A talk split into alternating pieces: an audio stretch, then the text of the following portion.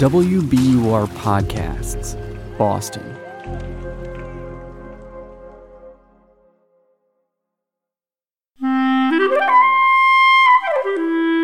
Hi, Rebecca Sheir here. It's been quite an exciting year for Circle Round.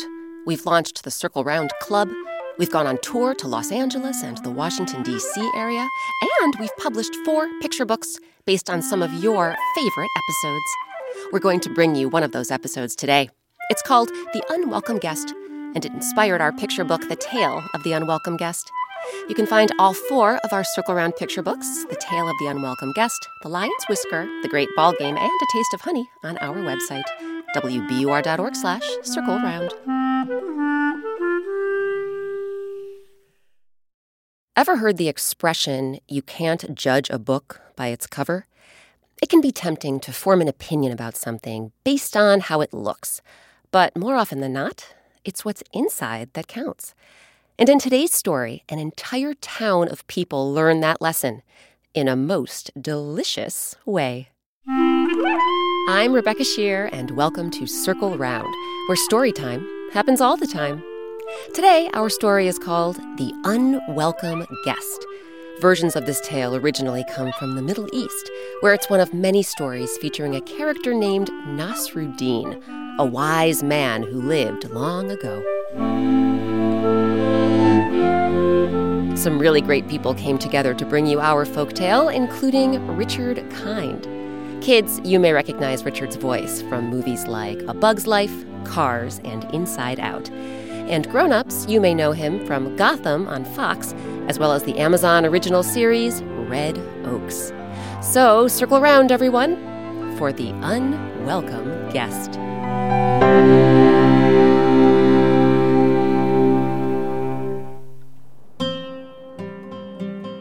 The town beside the sea was abuzz with the news.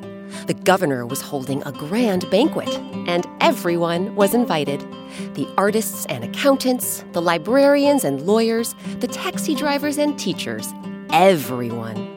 But no one was as excited as Nasruddin. The wise man owned a vineyard at the edge of town, and the governor would be serving Nasruddin's wine at the feast.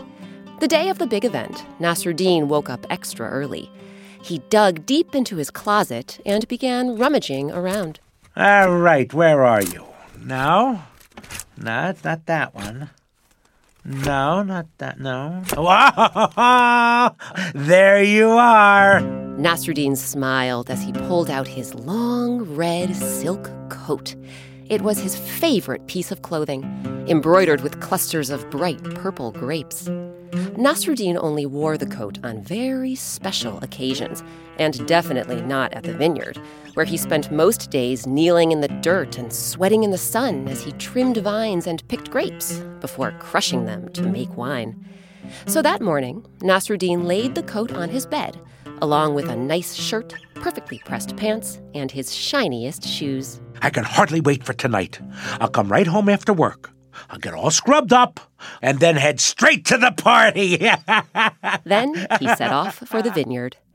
Nasruddin worked especially hard all day, and when he finally looked up at the clock, the governor's banquet was starting in 15 minutes. Oh no! Nasruddin looked down at his clothes. Smudges of mud and splotches of grape juice were everywhere. The front and back of his shirt were clammy with sweat. Oh, but just 15 minutes till the party starts. There's no time for me to go home, get cleaned up, and change into my fine silk coat. I'll just have to go as I am. Nasruddin saddled up his donkey and headed to the governor's mansion.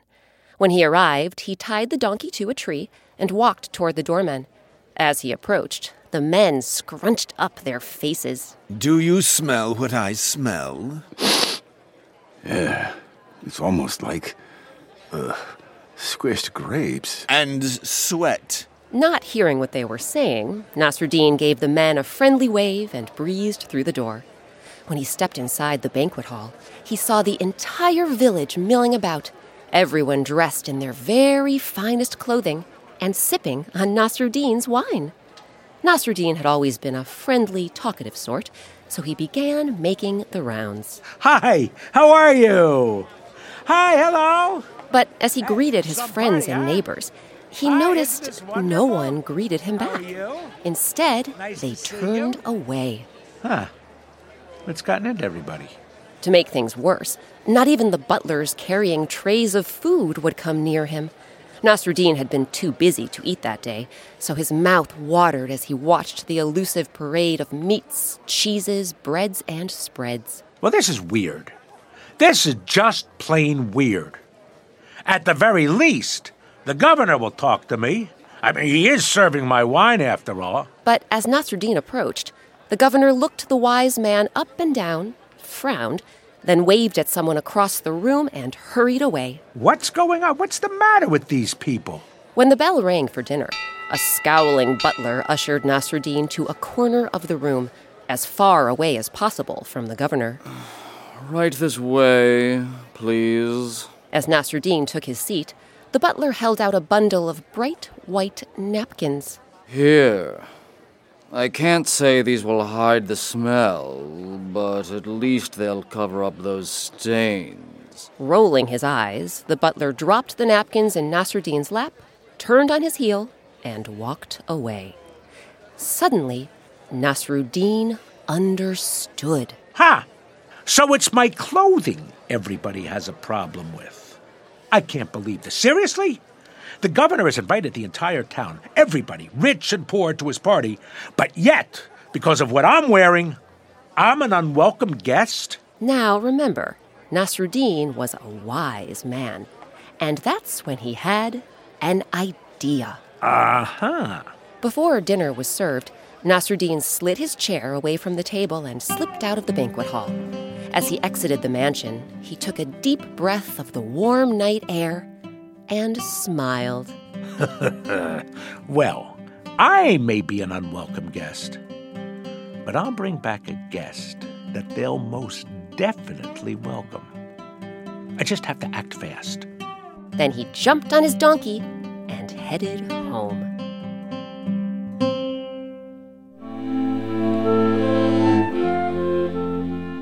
What do you think Nasruddin is planning? We'll find out after a quick break.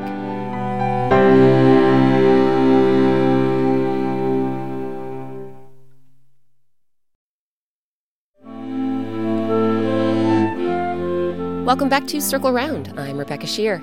Today our story is called The Unwelcome Guest.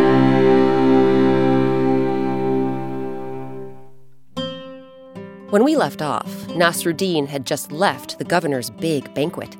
Nasruddin had come to the fancy dinner straight from a long, hot day at his vineyard, so his clothing was stained with mud, grapes, and sweat. As a result, all the guests treated him with disdain. No one would venture near him, even though the governor was serving Nasruddin's wine at the dinner. So Nasruddin hatched a plan. Back at his house, he pumped extra bubbly soap into a steaming hot bath and climbed in. He scrubbed from his head to his toes. Then he dusted himself with powder and buttoned up his fancy shirt and pants. Finally, he slipped on his long red silk coat, the one embroidered with clusters of bright purple grapes. He took one last look at himself in the mirror Look at you! You look marvelous! and rushed back to the governor's feast.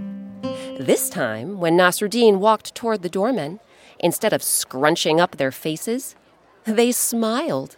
Good evening, sir. It's an honor to have you. Come in, come in. When Nasruddin entered the banquet hall, the very same butler from before, the one who'd rudely dropped the napkins in his lap, came running over. Good sir, might I escort you to the governor's table? Right this way. As Nasruddin followed the butler, people waved and called to him from all corners of the room. Nasruddin, hi! Hello. How are you? You look wonderful. What a party, eh? When Nasruddin reached the governor's table, the dignitary leapt up and enwrapped him in a hug. Nasruddin, my good man. Such an honor to have you here. Please sit next to me and eat all you want. My cooks have prepared enough tantalizing food to feed an entire country, let alone a town. Nasruddin did as he was told and sat next to the governor. Immediately, a waiter brought a glistening plate of roasted bell peppers. Now remember, Nasruddin hadn't eaten all day. He'd been too busy working. But instead of gobbling up the peppers, one by one he picked them up and stuffed them into the pockets of his coat. Mmm, peppers. Oh, these look so good. Here you go, coat. The guests seated around Nasruddin stared in astonishment. When the next course arrived, a fragrant bowl of lentil soup, Nasruddin blew on the soup to cool it off. Then, yes, poured it into the pockets of his coat. I know how much you love soup, coat. Enjoy. By now, everyone in the room was gaping at Nasruddin. With every new course the waiters brought cucumber salad, Ooh, coat. Taste these. zucchini fritters, Hey, coat. Have a nibble on these. lamb kebabs, Bon appetit. Nasruddin didn't eat a bite. Instead, he dumped everything into the pockets of his long red silk coat. All this time, the governor had been frozen in his seat, his eyes wider than the bowl of soup Nasruddin had poured into his coat pockets. Finally, he spoke up. Nasruddin, with all due respect, what are you doing? Nasruddin looked up innocently. Who, me? Well, I'm feeding my coat, of course. I, I, I can see that, but why feed a coat? I mean, all this delicious food we have here? What a waste! Nasruddin smiled. Oh, you see it as a waste, huh? Ah, you see, I don't see it as a waste at all. I don't understand. Nasruddin stood up and looked around the crowded room. He cleared his throat, and the bustling room became silent. My dear friends and neighbors, when I first arrived at this feast tonight, I was dressed in my work clothes, all smudged and stained and smelly. And nobody, including you, Governor, nobody gave me the time of day. You all treated me like I was nothing. The guests in the banquet hall felt their faces burn red with shame. The governor hung his head. Then he placed his hand on Nasruddin's shoulder. What you say is true, Nasruddin. And on behalf of everyone, I am sorry. Truly sorry. But I'm still confused. Why feed your coat? The wise man's eyes twinkled. Well, you see, after the way each and every one of you treated me, I went back home and I changed into this coat. And I come back and I'm greeted with smiles. And it was the coat that made all the difference, so I realized it wasn't me that you wanted at your party, it was my coat. So, what else could I do but feed all of your delectable foods to the coat? See, I'm the unwelcome guest at this party. So my coat must be the welcome one. And with that, he walked out of the banquet hall, puddles and pieces of food trailing behind him. From then on, everyone in town thought twice before treating people based on their appearance. They remembered it's what's inside that matters most. Just as the wise man had hoped, Nasruddin's lesson proved to be some very precious and very scrumptious food for thought.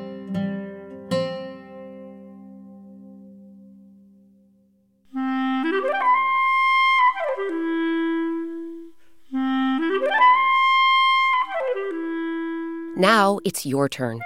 Have you ever judged something or someone on appearance alone?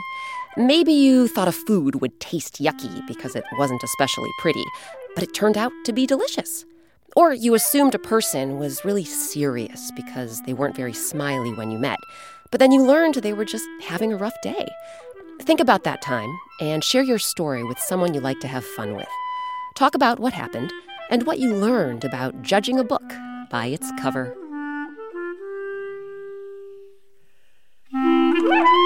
This week's story The Unwelcome Guest, was adapted by me, Rebecca Sheir, and edited by Circle Round's executive producer, Jessica Alpert.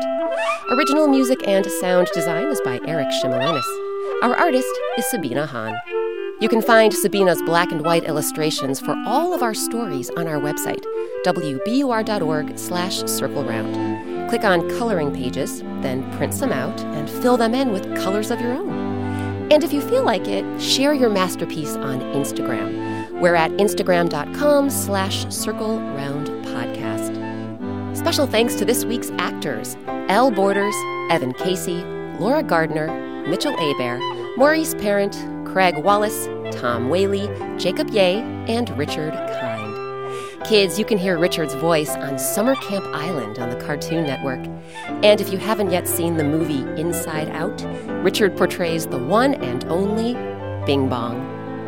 The featured instrument in today's story was the oud. You can learn more about this member of the string family and see a picture on our website, wbur.org slash circle round. If you haven't yet subscribed to Circle Round, find us on Apple Podcasts, Stitcher, or wherever you get your podcasts. Circle Round is a production of WBUR, Boston's NPR news station.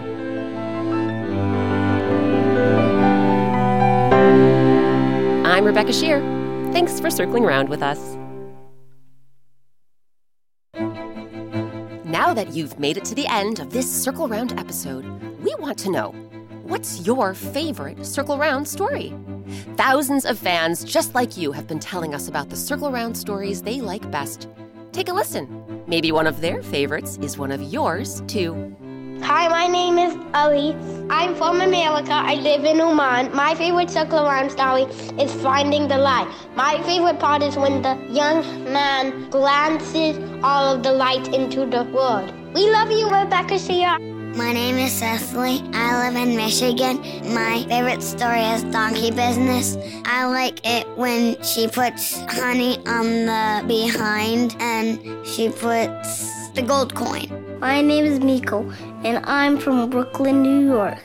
My favorite circle round story is the tale of Koala's Tail, because I like the part when Tree Kangaroo keeps on calling, Koala!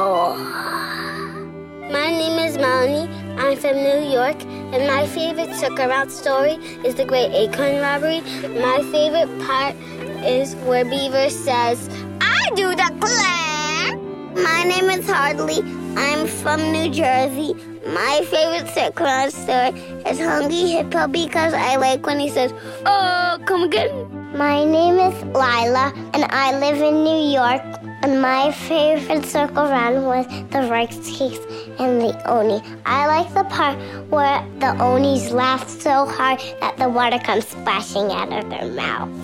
My name is Adela. I live in Plano, Texas. My favorite circle round story is The Unselfish Shellfish. I like the part where they find all the pearls inside. I love you, Rebecca Sheir. Did someone mention a story you've missed? Not to worry.